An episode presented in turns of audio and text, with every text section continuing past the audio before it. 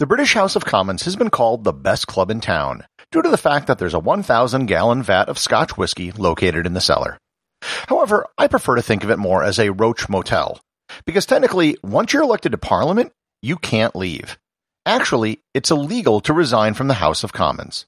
Yet, seemingly, people do it all the time. Learn more about the convoluted way you can quit the House of Commons on this episode of Everything Everywhere Daily.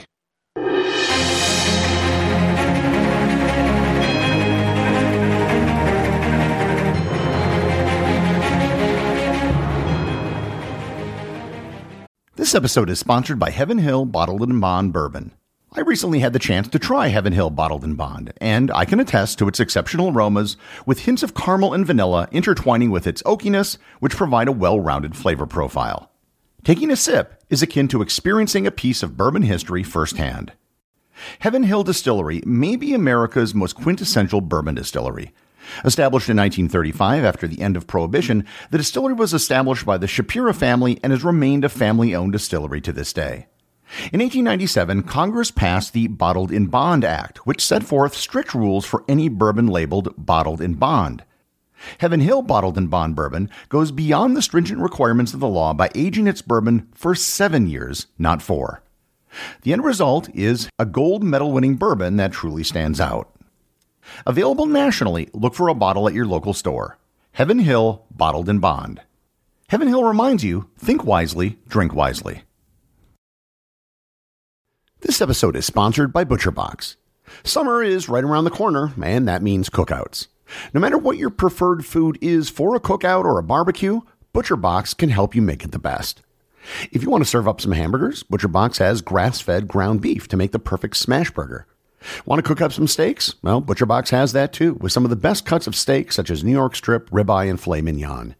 Do you like grilled chicken? Well, ButcherBox has some of the best pasture raised chicken that you will find anywhere.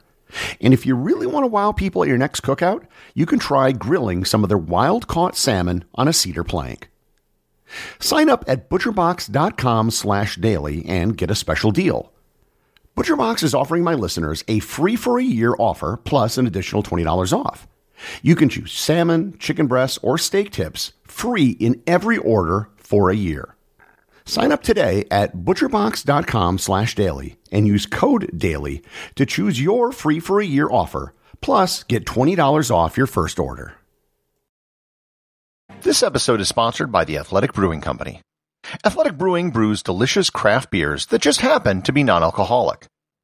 Athletic Brewing founders Bill and John are craft beer lovers who wanted to cut back on alcohol without compromising on flavor. But the interesting flavors that they loved in other craft beers just weren't available in non-alcoholic beer. So they brewed the beer that they wanted to drink. It turns out there are a lot of others looking to moderate or abstain, but are still thirsty for great beer. Order their amazing beers at athleticbrewing.com. You can get free shipping on every order of two six packs or more, and you can save 15% by using the code everything15 at checkout. Once again, that's athleticbrewing.com, coupon code everything15. So to start, yeah, it is technically true you can't resign from the House of Commons. This dates back almost 400 years when serving in Parliament was a very different experience than it is today. Members of Parliament, or MPs, didn't even get paid until 1911. Up until then, it was a completely unpaid position.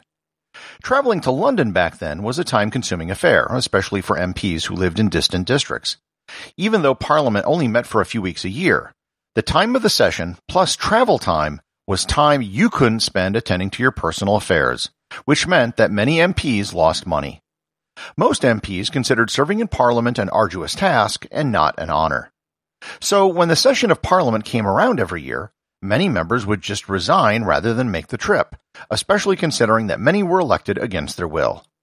It became such a problem that Parliament passed a law in 1624 which prevented members from resigning. The law specified that, quote, that a man after he is duly chosen cannot relinquish his position. That law from 1624 is still on the books, and it is still against the law for anyone to resign from the House of Commons. The thing is, MPs seemingly resign from Parliament every session. While it doesn't happen every week, it also isn't a totally unheard of event. In fact, when prime ministers have to step down, they will often vacate their seat in parliament as well rather than stay on in disgrace. So, how do they do it? How can you resolve MPs resigning when it's against the law to resign? Well, Parliament had other concerns as well beyond making sure its members showed up. One of those concerns was being an independent check on the monarchy. The House of Commons is the House of Commons. If one of its members was in the pocket of the king, it would put them in a conflict of interest.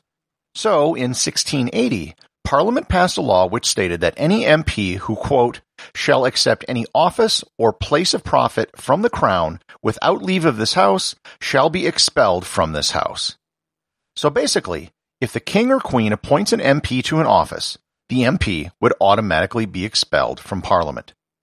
It turns out that this law made for an exceptionally nice loophole to get around the previous law stating that MPs can't resign from Parliament. They might not be able to resign, but they can get kicked out. In 1740, one sitting member of Parliament, Sir Watkins Williams Wynn, was appointed as the steward of the lordship and manor of Bromfield and Yale. Parliament determined that this position fell under the 1680 law and that Sir Williams Wynn was expelled from Parliament. The person who then put two and two together was an MP called John Pitt. In 1750, he wanted to vacate his seat in Parliament so he could run for another seat. The problem was, he wasn't allowed to run so long as he was sitting in Parliament and representing another district. He wrote to the Prime Minister, Henry Pelham, and told him of his predicament. He wanted a position from the King so he could get removed from Parliament to allow him to run for the new seat. Technically, the law only said that sitting members of Parliament would get removed if they accepted a position. If you already had the position before you were in Parliament, it was fine. The Prime Minister then talked to King George II and got Pitt appointed as the Crown Steward and Bailiff of the three Chiltern Hundreds of Stoke, Desborough, and Burnham. For those of us who aren't up on English geography, a hundred is a division of a county, and the Chiltern Hills is an area northwest of London. In the Middle Ages, this was a real position that had real responsibility. However, by the mid 18th century, the position was nothing more than a title. There was no responsibility and there was no pay. So even though the position had no responsibility or income, because it was a crown position, it technically allowed a sitting member of parliament to be removed. This appointment became the legal fiction upon which it's possible for members of parliament to resign. They weren't resigning so much as they were getting kicked out. This process of resigning without resigning became known as taking the Chiltern Hundreds. Today, when someone wants to leave Parliament, the Chancellor of the Exchequer simply appoints them to the position. In 1844, a second empty title was also used to get people kicked out of Parliament. The Crown Steward and Bailiff of the Manor of Northstead was first used in April 1842 for MP Patrick Chalmers to leave Parliament. These two positions, the Chiltern Hundreds and the Manor of Northstead, are used today for removing sitting members of Parliament.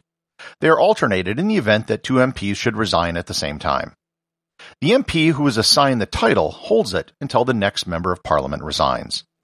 In theory, the Chancellor of the Exchequer could refuse an MP's request to be appointed to one of the positions, but that hasn't happened since 1842. There are a few other empty titles that have been used in the past to remove MPs from Parliament. Some of them include the Steward of the Manor of Hempholme, the Steward and Bailiff of the Manor of East Hendred, and the Escheator of Munster. There have been times where the system has been put to the test. Fifteen pro-Union MPs from Northern Ireland resigned en masse on December 17, 1985. The way they handled it is that they were all assigned the two titles over the course of a single day, with most of the MPs only holding the position for a few hours. In 2011, Sinn Féin MP Gerry Adams, who was a staunch Irish Unionist, resigned from Parliament but didn't apply for a Crown office. When questioned about it, then Prime Minister David Cameron claimed that Adams had been appointed to a Crown office, but Adams denied it. They sort of just did a lot of hand waving, and in effect, he resigned, but it was never really officially resolved. The Crown lists him as having held the office, but he denies ever having accepted it. So, resigning from Parliament is one of those weird historical quirks. You can't do it except for the fact that you really can do it. The next time you want to quit your job, but you don't want to quit, just tell your boss that you'd like to be appointed to the Chiltern Hundreds and see how they react. The associate producer of Everything Everywhere Daily is Thor Thompson. Today's five star review comes from listener Jorge McCormick from Apple Podcasts. They write, Best podcast for history buffs. When I first discovered this podcast a few weeks ago, I was immediately hooked. I binge listened to over 250 plus episodes at the time in about a week. Listening to this podcast has become a part of my morning routine, arguably the best part of it. I've yet to come across a single episode whose topic I wasn't completely fascinated with. Even the episode on Tarrare, as disgusting and graphic as it was, was completely fascinating. It's a daily version of 99% Invisible, but for history nerds. I am unable to decide who has the better sounding voice, Roman Mars or Gary Arndt. Thank you for making my mornings better. Well, thank you, Jorge. I will take on Roman Mars anytime, anywhere. In fact, Roman, if you're listening, I challenge you to the main event of next year's Podcast Mania. Me versus you, mano a mano, no show topics barred. Remember, if you leave a five star review, you too can have your review read on the show.